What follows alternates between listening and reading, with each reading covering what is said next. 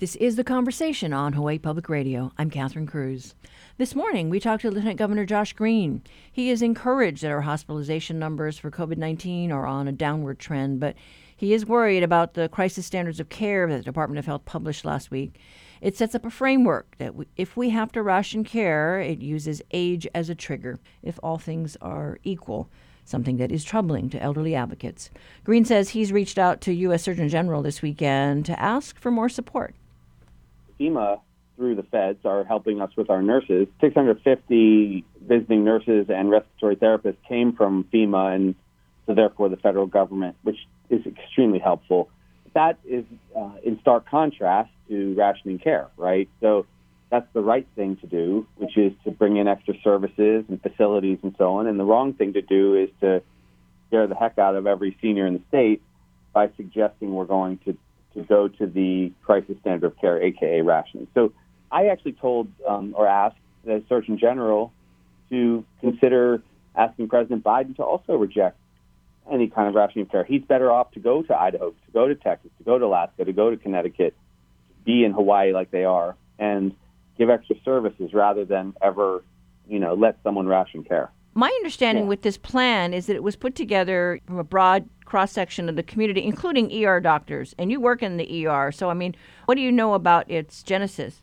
What I do know is that they put it together, and these are great people, but they put it together in a very different time when we were dealing with a different scenario. First of all, we now have far more of our people vaccinated. And so we have the capacity to stop the virus from spreading. Also, we now have the capacity to, with multiple plans, expand our services, to start more facilities up, to use facilities that we've gamed out, whether it's mobile hospitals, which we have the capacity to put up 125 beds for, or to bring in extra capacity nurses. We have 650 nurses and respiratory techs, or use monoclonal antibodies, which were not available back then, so all of these different scenarios now make it possible for us to move far, far away from ever rationing care. I think it's as bad an idea as you could possibly have right now. And, you know, to be frank, there's a clear distinction in our country about which states are doing what. Hawaii has emphasized prevention, vaccination, and care for people, setting up tents when hospitals had to go on divert, providing more care versus other states which have kept at arm's length any kind of vaccination program, refused to have people wear masks. So in Idaho, for example, the positivity rate is 25%. And of course, their hospitals are overflowing and they're in crisis. Whereas in Hawaii, our positivity rate is 5.88%. And we have every other possibility to provide care for people. So, what I think we need to do is move the direction of providing care. Now, again, I know they were gaming out worst case scenarios but we're 30% down from our peak. We were at 448 individuals on September 3rd in the hospital. As of yesterday morning, we were at 327 and falling still this morning. So there's no reason on earth to invoke this crisis standard of care rule, not only because it scares people, but it could even have other consequences. When states go to that crisis standards of care, it might mean that the feds go to the other states where they're committed to caring for people and provide those nurses, provide those extra facilities. So, on so many levels, we're better off going to deliver care rather than rationing care. So, it sounds like you think this is a slippery slope for us. Oh, it's a disaster. It's a terrible idea. It's important that we are real about triage. Triage is very different. As an emergency room doctor, I can tell you I triage all the time. If four people are in the ER at the same time, if someone is having active bleeding versus someone else who's had a cough for two weeks, I go take care of the person who's actively bleeding first, of course. But if an entire state is dealing with a global pandemic and people are all in danger, you have to encourage everyone, like all hands on deck, move heaven and earth to get more resources into place. So, very different things. And the slippery slope, when it was floated that it could be our kupuna who would lose the tiebreaker, that was unacceptable. I received calls from elderly individuals, including my mom, who said, Are you guys kidding me? And I said, Of course, we should never do this, mom. So, you know, this is about all of our parents, and it's about also giving people calm. I think that probably there's a fair amount of regret that the proposal got put out without being completely thought about in the context of 2021 numbers and where we are. But I'm just, you know, expressing my feelings about it as a doctor, and I don't think we should ever go there. It was startling when we had the highest number of fatalities in one day because, you know, we were at 15 total for so long, you know, at the onset of the pandemic. And now, you know, to think, gosh, we've had more than 100 just in the first couple of weeks in September, it, it's really distressing. It is distressing. And of course, it's happening because we've had this big surge of COVID cases and then a big surge in the intensive care unit. So once people are in the intensive care unit, it tends to be a 50 50 proposition about whether people will survive because they're that sick. We are now coming off of those numbers, so you will see the fatality numbers drop quite a lot. But sometimes it takes a while because the reporting of fatalities doesn't usually happen just the next day. Sometimes it's a week or two until all of the proper processes have been undertaken. It's one of those things that you really have to be very respectful about with people's loved ones. And my understanding is the bulk of those fatalities, the recent fatalities, are unvaccinated. Yes, 98% of all of the fatalities from COVID have been people who are unvaccinated, and just 2% of the fatalities have been people who are fully vaccinated. And those folks have tended to be older, whose immune system is kind of weakened. They've had their immunity wane. That's why I, I keep pushing for just vaccination. Even, you know, this was an interesting thing that happened this weekend, and it, it just really made my heart sink. Even the guy who was organizing, you know, the protests against mostly me at my home, he caught COVID and now realizes it was never a good idea to be gathering. And I feel heartsick that he would get sick with COVID. As much as I dislike people picking on my family, I just knew that we would be caring for him, me and my colleagues in the hospital. And he is unvaccinated, and others in that movement are unvaccinated, and they're going to they have they have a much higher risk of dying just along with the people that they've scared off from being vaccinated. So everybody needs to just pitch in together. This is not meant to be a political issue. This is meant to be a health issue. Anything else you want to say? You know, just being a target. You know, I know that the uh, there are certain members of that group that have also targeted Honolulu's mayor, Rick Blangiardi, as well, and Libby Char? Yeah, I, I feel badly. I feel badly, first of all, for the director of health who's really burning the candle at both ends, and the mayor, too, who's in his first year. But it really isn't about them or me. It's about all the people of Hawaii. We're just trying to make sure we don't have this virus spreading amongst our kupuna and then to our keiki who can't get vaccinated. This is not a political question, and I'm glad to see, you know, we're now at 88 plus percent of all the people who are eligible to get vaccinated have initiated. We do have 203,000 kids that can't. That may change very soon because, you know, the, the likely approval for the Pfizer vaccine for age 5 to 11 is upon us in a week or two. But I just think that this is something that should unite us, not divide us. And so I would appeal to everyone. I believe in freedom of speech completely, protest uh, in a civilized way, but also do it in a way that will protect your own families.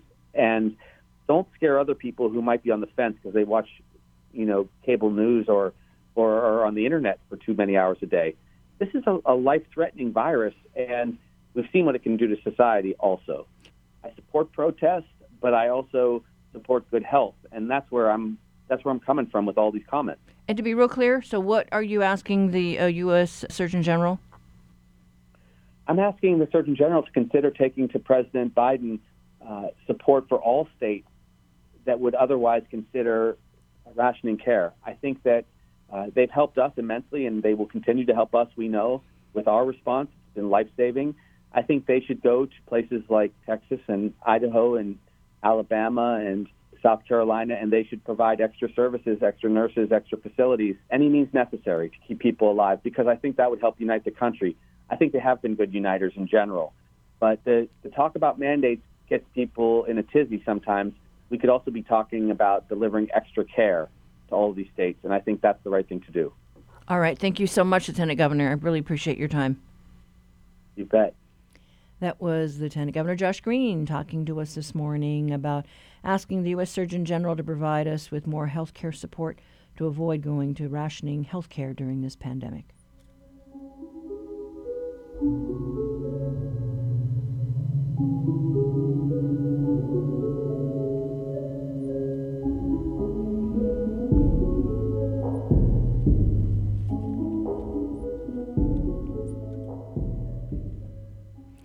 Well, we just heard the Lieutenant Governor Josh Green talk about possible vaccines for children. And during this pandemic, remote learning for students has been a real concern, an area where we fall short. Honolulu Civil Beat's Kevin Dayton joins us this morning to talk about broadband on a reality check. Good morning, Kevin. Hi, good morning, Catherine. So, yeah, uh, what I like about your story is you talk about broadband. It's essential, but where is it? it turns out it's more complicated than you, you might initially think to, to, to answer that question. Maybe I could back up just a step and, and say that, you know, it is a very different situation on the neighbor islands than you folks encounter on Oahu. I know there might be some unhappiness with service, broadband service on Oahu at times, but on the neighbor island, it's, it's a whole other ballgame. Um, you have neighborhoods like uh, the fast growing district of Puna, for example, that's probably got close to 45,000 people now and big swaths of, the, of that district are just underserved, badly underserved, and it made it very difficult for kids to engage in remote learning throughout the pandemic. And it's a continuing problem. Uh, you know, there's some slowly some service providers coming in to, to help out a little bit, but it, it, it continues to be, be a problem. Even in some urban neighborhoods, for example, I'm in Hilo and I cannot connect to uh, Hawaiian Telcom. That's not that unusual. Their circuits are, are loaded over here and they can't accommodate any more customers. Well, what it's I love, good to know. Go ahead. No, Go what. I love about your story is that you have a visual, a graphic that kind of shows where uh, the broadband is uh, or isn't on the Big Island. Yeah, in in red, great big big mm-hmm. red dots there to talk about it. The the, the issue uh, is that when you're applying for federal grant funding, you need to be very right down in the nitty gritty in terms of data and and documenting that there's a problem. So the the sort of the, to take a step back, there aren't really any um, detailed, accurate maps that will show you where broadband is and where it isn't, so that when you need to, you can document the problem for the federal government. Um, some some people may not know this that that broadband is not regulated like electric or telephone is in the state of Hawaii. Um, it's something that basically the, the providers do uh, more or less on their own, um, and and to get service improved, very often the strategy that people use is to apply for federal funding to, to in, install new infrastructure and provide service to some of these areas that don't have good service. Now, if you're going to do that, uh, understandably, the federal government expects you to document um, what the problem is and where it is, and that's why broadband maps become so important. And it's interesting because your article talks about how uh, some of these companies, though, don't want to share some of the information because it's proprietary. Correct. The the major players, of course, um, Charter, Charter, which does business here as Spectrum, and Hawaiian Telcom, consider the the information about what service they provide, what infrastructure they have, and where what level of service is available in each neighborhood to be proprietary. So they're not necessarily ready to share that information when you, as a community group, for example, you might go in and you want to apply for federal funding. So to try to address that problem, because we know that there's some very large amounts of federal funding that are going to be made available shortly, to address that, there is an organization, a nonprofit, Hilo-based, called the Auamo Collaborative, and they are right now fielding dozens of people who are going to go out and start doing manual tests using uh, electronic equipment that will allow them to test to determine what the level of service is in all kinds of neighborhoods. And they're starting with the neighborhoods that they think have the, the least service or the poorest service. Well, that's great. And that's going to launch, what, next month, right? That is, they're, they're hoping to start reporting data back in October, correct. Okay. But uh, yeah, I, I, I think uh, you've got a line in your story like, until you know where the internet doesn't exist, you can't fix the problem. If you want federal funding to fix the problem, you've got to demonstrate that it exists. And for that, you need more services. All right. Okay. Well, thanks so much, Kevin. All right. Thank you. That was reporter Kevin Dayton with today's reality check. You can read his story at civilbeat.org.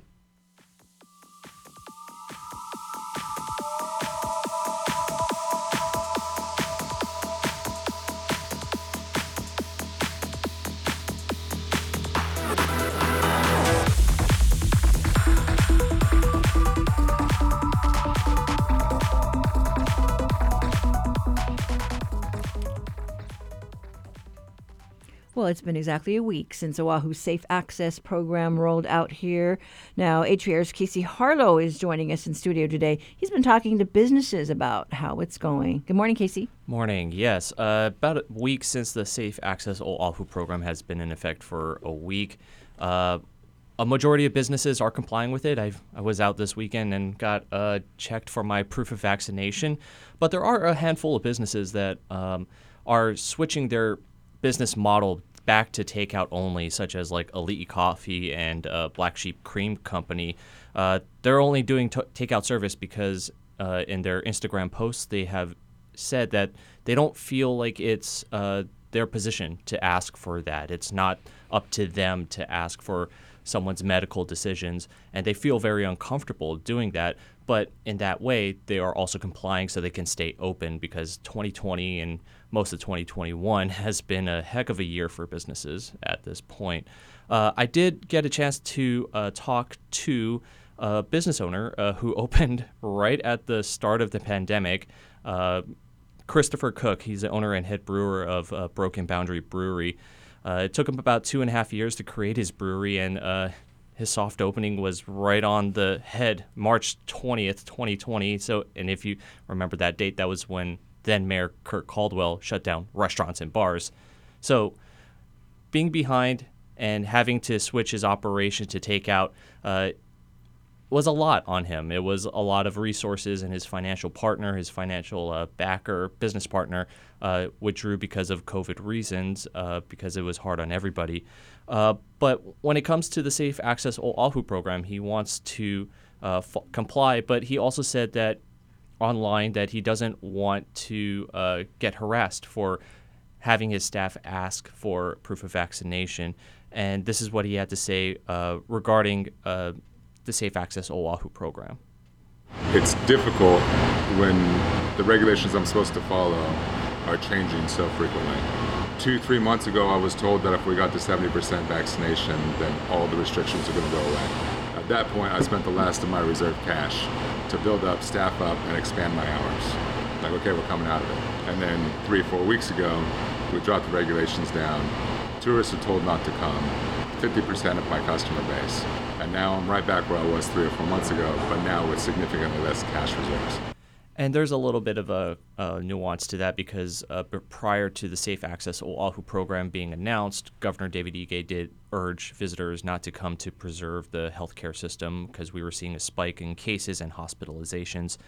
But regardless, Cook says that he feels that um, it's not on him to be able to enforce uh, these policies and to uh, basically have to administer what policymakers are looking for as far as you know controlling the pandemic. He feels like it's up to him now to kind of like do his part, and in no way is he anti-government. In no way is he um, you know against or for the vaccine. He just he's vaccinated, but he just feels that as a business owner, it's not up to him. And he also is a little uh, curious because he sees he keeps up with Oahu's vaccination rates, and then he sees that other states are opening up, and states and counties that are pretty much on par with us. And this is what he has to say. I look at other states, and other states are open. There's no mask mandate, you know, and not even all red states. There's blue states that are open because they have vaccine rates as high as Oahu's.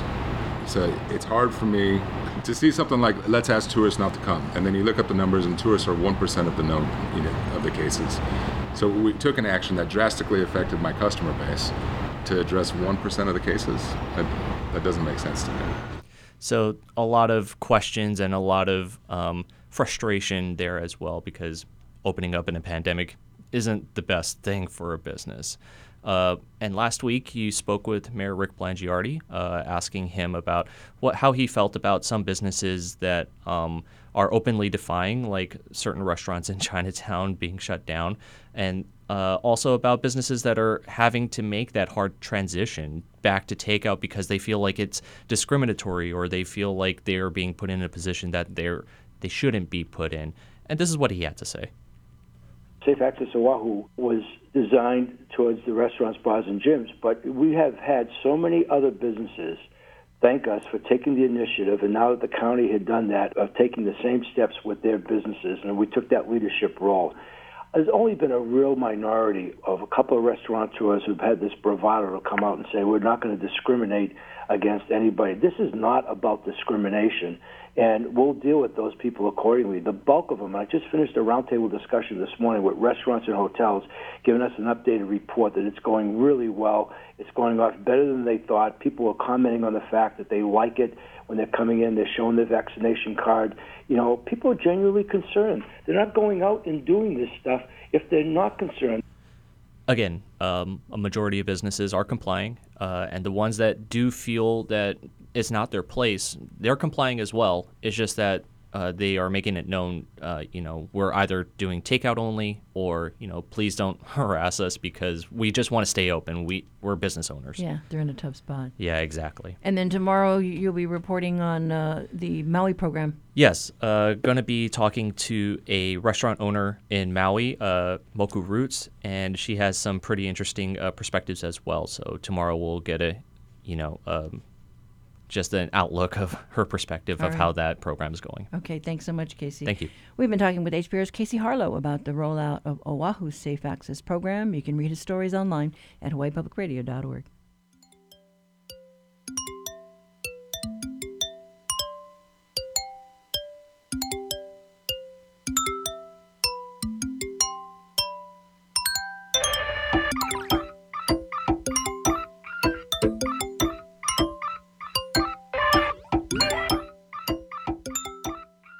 Support for Hawaii Public Radio comes from Dr. David Hiranaka on Hawaii Island, providing facial, cosmetic, and reconstructive surgery and aesthetic services, including laser treatments. Online at a-new-face.com.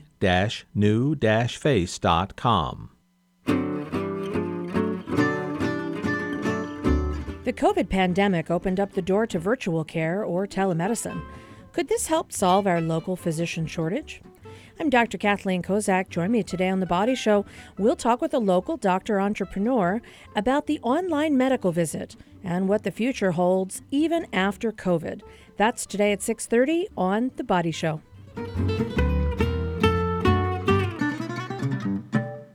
Support for Hawaii Public Radio comes from the Shidler College of Business at UH Manoa, offering the Global MBA with 21 month, 24 month, and 36 month options. Shidler.hawaii.edu.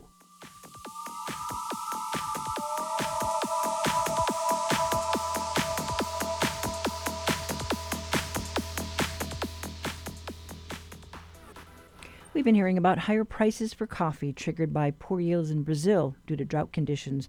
And Hawaii has fewer coffee farmers these days, and the biological threats from the coffee berry borer beetle to the coffee leaf rust looms large. To many who think coffee is vital, it is hard to imagine mornings without coffee. This week, we talked to Vince Kimura of Smart Yields and USDA researcher Nicholas Manoukis about the future of the industry. They point to a situation in Puerto Rico which saw the number of coffee farms drop from 10,000 to 4,500 over 10 years. They worry that could happen here. Here's Nicholas. You know, I am obviously focused on the research, and I can tell you that in the 11 years that I've been with ARS here in Hawaii, I've been working with coffee in, since 2014. We've come a long way in understanding better the threats to Hawaii coffee. Chief among those is the coffee berry borer that's really threatened us, and we were able to pull together a, a large group of people to really attack it with research and provide better tools for our growers. I guess we've really got to take care of our industry.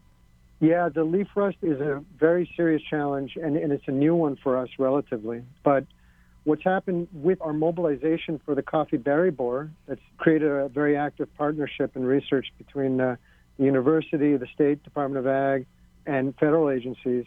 We are well positioned, I think, now to start responding quicker to the leaf rust than we did to the coffee berry borer. And we're going to have to because the leaf rust threatens the actual survival of the plants and so can really impact yields and prices and the livelihoods of our farmers. So you're right about that. And Vince, jump in here. We don't really want to envision, you know, life without coffee. Yeah, it's it's one of those things where when you look at the data and the fact that you know CBB has been around for over 100 years, coffee leaf rust has been around for over 150 years, you know the economic impact is pretty startling. You know, just there's this really great Atlantic article that basically says you know coffee leaf rust is going to ruin your morning, and it's true. You know, we've seen over three billion dollars in economic damage and lost profits, and forced over two million farmers in Latin America, and and that's just the start of things. So, you know, I I'm I'm really worried about it, especially for our coffee industry here because it's such a prevalent global brand, and no one wants to see prices go up, and no one wants expensive coffee. So, between these pests and climate change, you know, we really need more research and funds to train and educate farmers and and figure things out. You know, we, we've seen the headlines about uh, the prices possibly going up because of the the grower situation in Brazil. I think with the drought, um, you know, and, and certainly we've had our challenges with drought here as well. But when it comes to, let's say, the coffee berry borer, you know, and what we've tried to do to combat uh, that pest, um, I don't know how how are we doing, Nicholas? I, I think a lot of growers feel like they have a pretty good handle on it, you know, but uh, there's always room for improvement. I, I think one of the key tools that we have here in Hawaii is the uh, biopesticide Beauveria bassiana, which uh, can be applied um, to, to protect against this beetle. It, it attacks the beetle, and it's pretty widely used. There were, there were subsidy programs for a number of years uh, from the state and from others to help growers adopt that technology. And I think that together with sanitation practices, changes in pruning, um, various different things that we're able to come up with through the research, uh, a lot of growers have, have a pretty good handle. Having said that, you know, all of these things cost extra money, and you know, before there was coffee berry borer, growers didn't have to deal with any of this. Um, so we, we continue to try to improve our, our management recommendations and, and, and practices so that uh, the coffee industry remains viable here. Well, so what do we need then, um, uh, as far as you know, trying to, to combat these threats? Well, you know, it's interesting because you know when you look at using a fungus, which is what the Bassiana does to control a beetle, and now we're having another fungal pathogen. When you think about the, just the microbial side of things, it, it makes it really complex and super hard to manage. So for us, it's obviously more data. And I think the one thing that, you know, USDA ARS, which is the PBARC facility over at Hilo, uh, which is, you know, 85 amazing scientists and, and, and staff over there, you know, they've, they've put in over $10 million of funding to specifically under, better understand CBB in our island community and test and validate a lot of the different methodologies. But you know, the biggest thing is, of course, to really get this in the hands of the growers and their their staff. I think all the decision makers on the growing side, you know, get it, they understand it, but you know, there's always a big adoption hurdle, which is where we've been trying to kind of really spearhead, is that commercialization piece to make it, uh, you know, easy and simple. And and again, you know, there's the other big piece going back to what you asked is the data side of things. We see so much siloed information. You could just look at from the federal side, or the state side, or the county side, or the academic side, or the grower side. And there's not a lot of synergy in terms of overlaying all this information together to work collaboratively and comprehensively. so, yeah. Well, you folks uh, created this app, right? To start kind of monitoring the data that is out there uh, so that they can use it in their fields we believe the app could be a, a, real help to bridge some of these problems we're talking about. The app came about by optimizing the monitoring protocols that we used as part of our area wide project. That was the USDA funded project that was focused on research.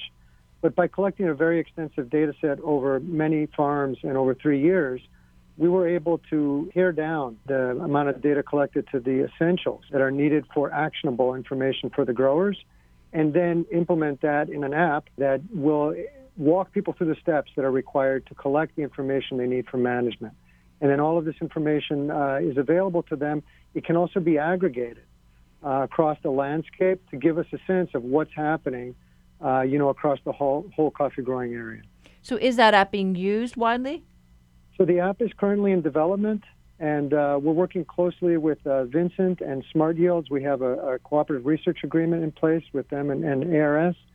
And uh, we're, we're getting very close to uh, rolling this out. Vincent might be able to say a little more. Yeah, we're quite excited about this opportunity again because when you have over a decade of research focusing on these pests that are causing all of us to question, you know, our next cup of coffee, uh, you know, it really puts things in perspective for us.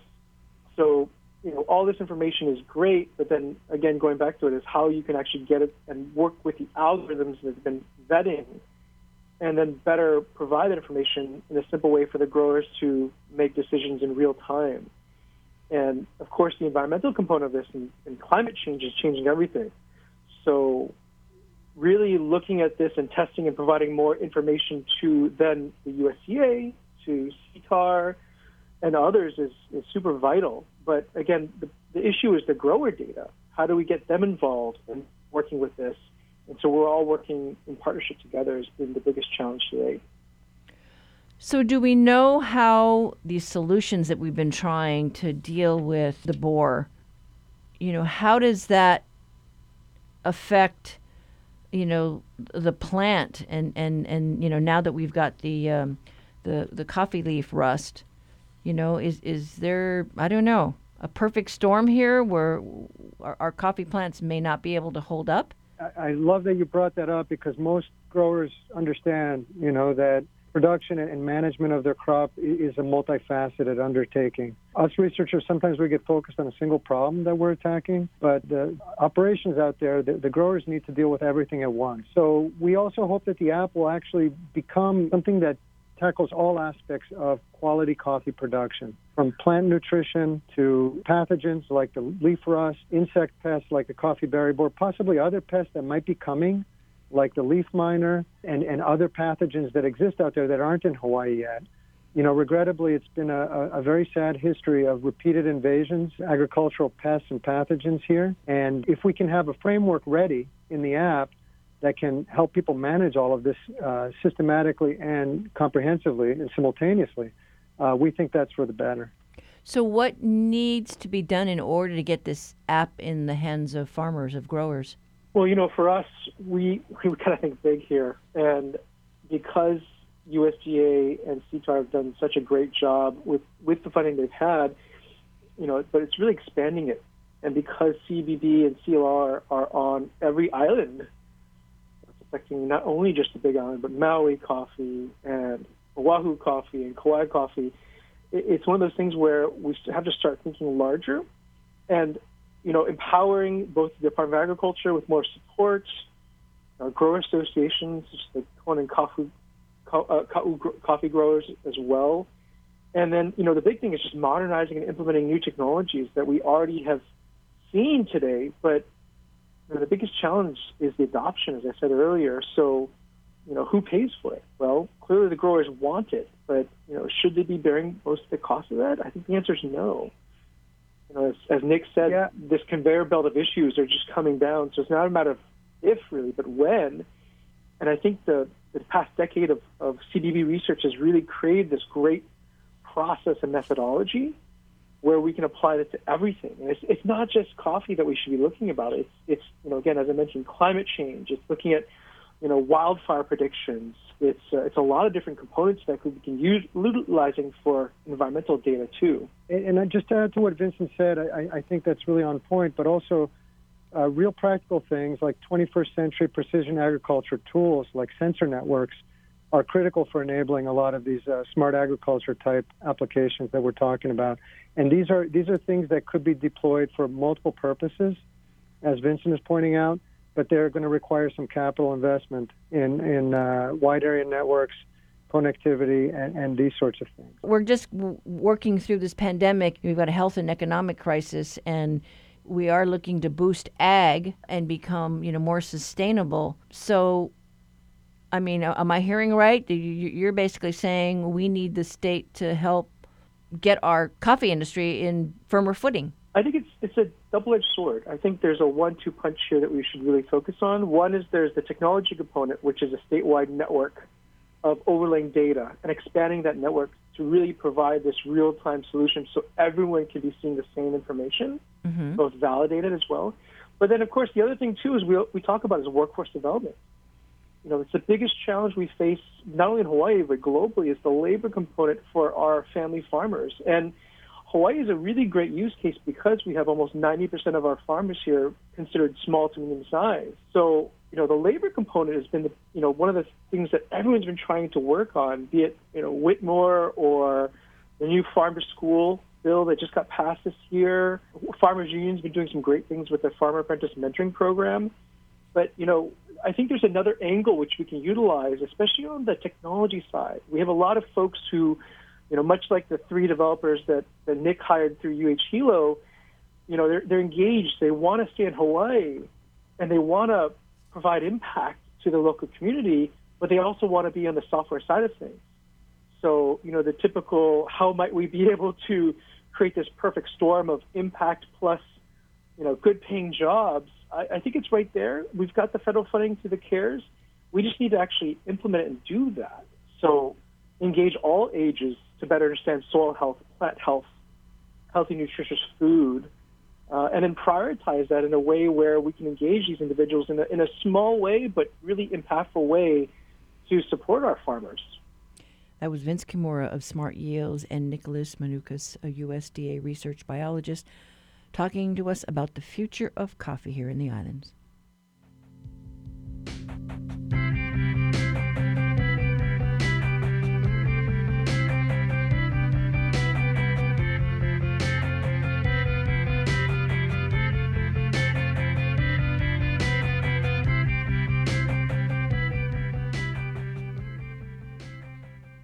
This is the conversation on listener supported Hawaii Public Radio.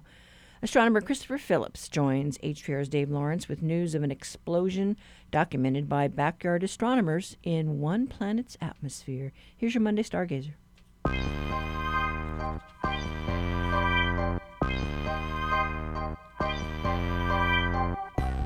Stargazer Time, our weekly look into the massive universe surrounding our tiny planet and also things we can try and spot in our dark island skies. As usual, we are so fortunate to have the expertise of astronomer Christopher Phillips, and wouldn't you know, he's on the line with us right now. Hey, Chris, welcome back. What do you have this week? Hey, Dave. It's good to be here. So this week, stargazers, the planets of Jupiter and Saturn continue to dominate our evening skies. They can be found in the eastern sky after sunset.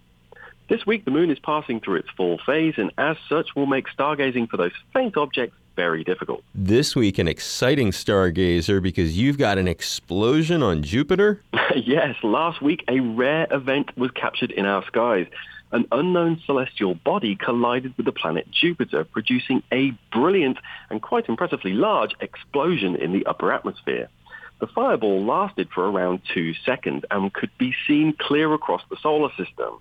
Now, unlike most discoveries that we report here on Stargazer, this spectacular event was captured not by large telescopes in Hawaii or Chile, but by backyard astronomers using off-the-shelf telescopes and cameras. Got to imagine that you've got details on what slammed into that thing that we would be able to see it in people's random backyards down here. yeah, well, as you can imagine, this object was big, uh, around 330 feet in diameter, and it probably came in at great speed as it was accelerated by Jupiter's gravitational field. And explain the uh, large telescopes not catching it. Well, major observatories are busy places. Telescope time is dedicated to all types of science projects, and observing planets every night is not really that common. Astronomers are usually too busy using these mighty instruments to peer deep into space and observe other phenomena. That's why we miss all the aliens, huh? sure it. but on a serious note, this is sort of an area where everyday folks can contribute to science. Yes, exactly. Amateur astronomers are incredibly important to the field since they are passionate, knowledgeable, and often get to observe whatever they want on any given night. For example, many amateurs continually monitor planets, such as Jupiter, asteroids, and even the Sun to catch events like this that other observatories would miss. And it happens probably more often than people think. It sure does. Over the past 20 or so years, around eight impacts have been detected on Jupiter alone. It being the most massive planet in the solar system is somewhat of a large target, and so it tends to take more of a beating than most other planets. But that's a good thing because it stops these objects making their way into the inner solar system where they might cause trouble for us. Good to know it's out there. Good to get the report from you, Christopher Phillips. Thank you so much. You are welcome, Dave. And I'm Dave Lawrence. We'll catch you next week for Stargazer, which we keep at hawaiipublicradio.org. Support for Stargazer comes from Haleakala Ranch, with a legacy of livestock, conservation, and land stewardship since 1888, working to create, maintain, and preserve open spaces for the Maui community. More at haleakalaranch.com.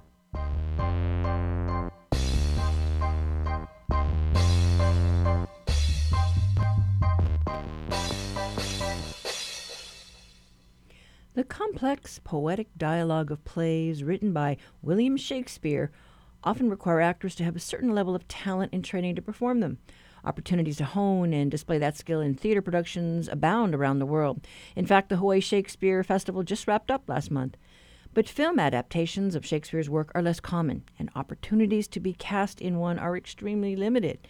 A new film adaptation of The Tragedy of Macbeth, directed by Joel Coen of the Coen brothers, makes its world premiere at the New York Film Festival this Friday. It stars Oscar winners Denzel Washington and Frances McDormand.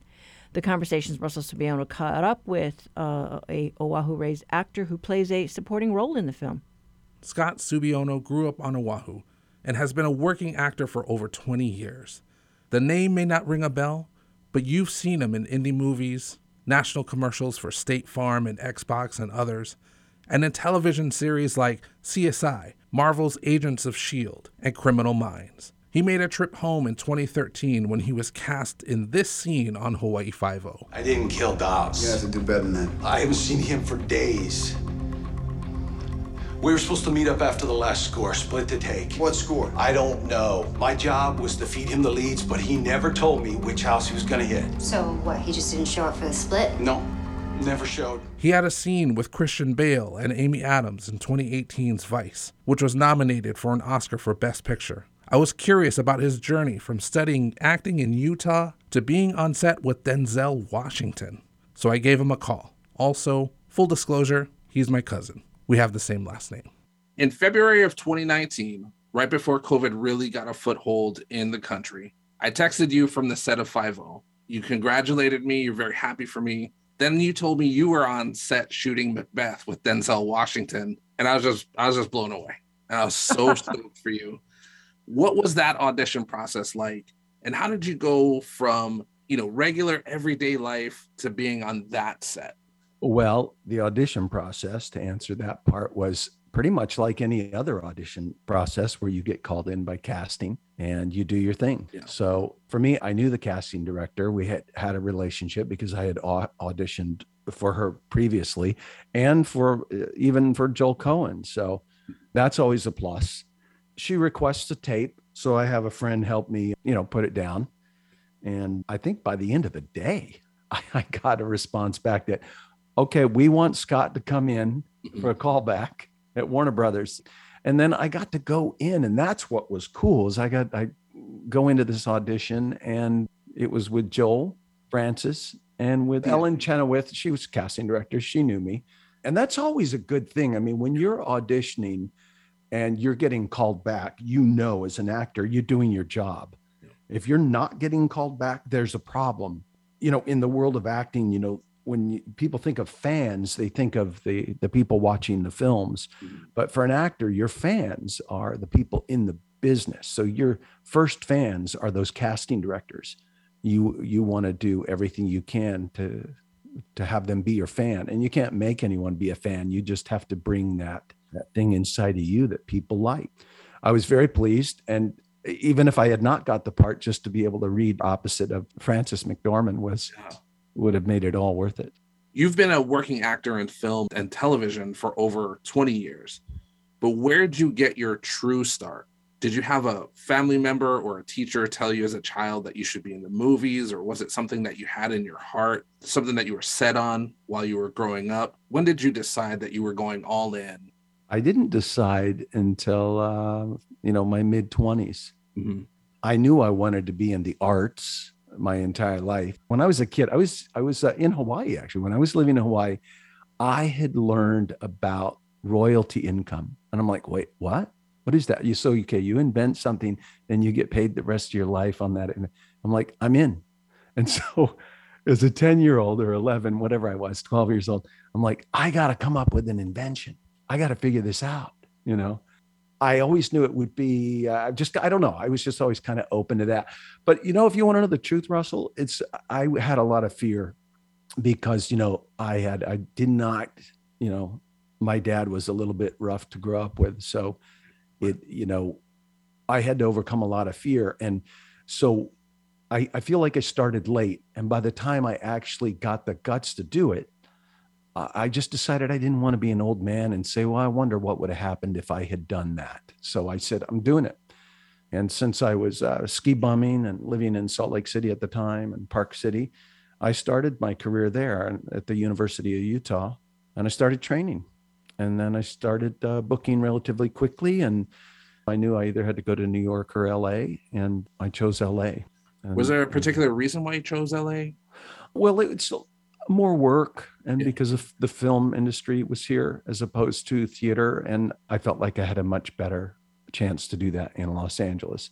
And it's it's been very difficult. Mm-hmm. i'm not so sure i would have done it if i'd known it was this difficult if you yeah. want to know the truth. According to imdb you were in an episode of touched by an angel in 1997 but it lists your first credited role in 1999's blue ridge fall then in 2006, you get your first role on a network television series as a desk clerk in the original CSI. When you look back over your journey, what are your memories of those days when you were just starting out? When I first started, it's just all you're you're bright-eyed and bushy-tailed, you know, every everything is exciting. And I think what kind of saves you is that filter of ignorance. Mm-hmm. You know, you don't know what you don't know and you kind of go in charging into it boldly. But when I look back on it, you know, it, it can be a little embarrassing. we all we all got to start from somewhere is the reality. But my very, very, very first booking was a local commercial in Salt Lake City for uh, a restaurant called Dee's Restaurant.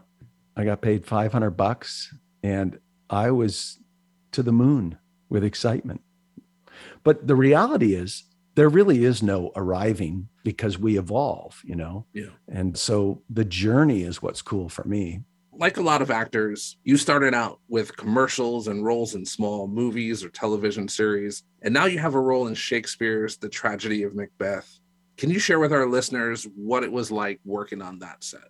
Oh, yeah. That, first of all, I mean, every day I was just thrilled to be there. And what was cool about it, I think the best thing for me was that there was this long rehearsal process and hanging out with these people, hanging out with Denzel and Frances and Stephen Root, uh, Corey Hawkins, and just hanging out with these people and working.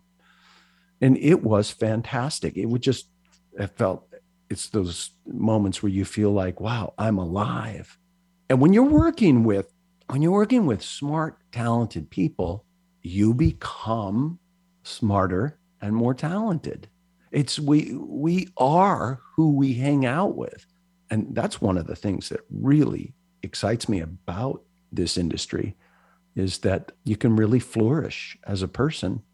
Did you have any nerves at all?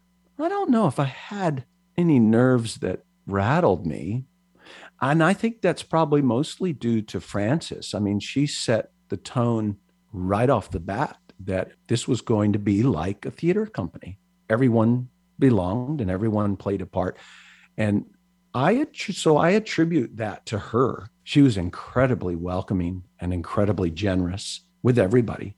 In your time as a working actor, what's been your observation of diversity in film and TV? Have you seen a change in the opportunities for indigenous people and minorities to tell their stories or to be on crews or to appear in front of the camera. Absolutely. And you know, that's what was great about Macbeth is that it was very much that. I don't really know the numbers. I mean, growing up in Hawaii, you, you get used to that. And I grew up on uh, in the Philippines as well. And but what's cool about this set is that we have a lot of black cast. And Denzel is playing Macbeth, a Scot who is black. And we're not commenting on it. It just is. That's awesome so as it should be.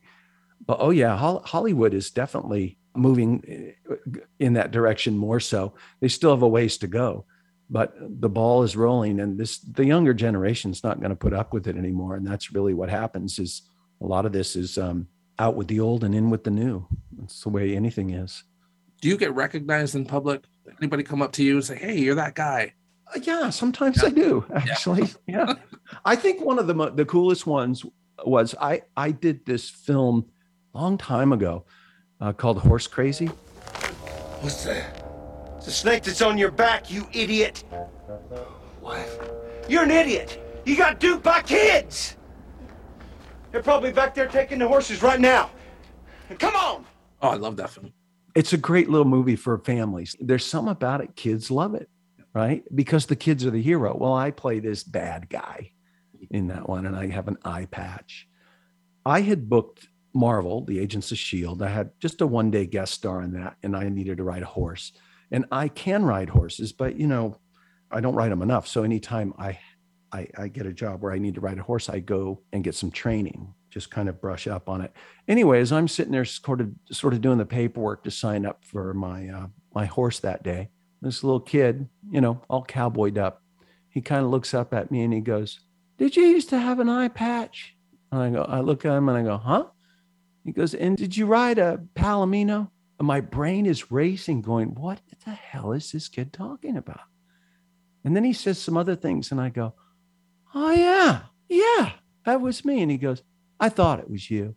What's next for you? What do you What do you have in the pipeline? What are you working on? I have two things right now I'm working on. I can't talk about them, of course. I'm excited about them both. I'm excited to work with one of them is a young Korean director, and the other one is an exciting story with uh, that I believe will be on Apple TV, as well as Macbeth. It's uh, of course premiering at the New York Film Festival. It's going to close the London Film Festival, and then um, you'll be able to see it on Apple TV, and you'll be able to see these other things I'm doing on Apple TV as well. Thank you so much for hanging out with me. Thank you, man. That was HPR's Russell Subiono talking with his cousin, actor Scott Subiono. Uh, Scott plays a supporting role in the new film adaptation of The Tragedy of Macbeth, opening in the New York Film Festival this weekend. And that's a wrap for us. Tomorrow we hear about a new exhibit marking the 60th anniversary of the Peace Corps. Do you have a Peace Corps story to share with us? Call our talkback line 808 792 8217. Miss something and want to listen back to something you heard today? All of our shows are archived. Find them on the conversation page at hawaiipublicradio.org. I'm Catherine Cruz. We will be back tomorrow with more of the conversation.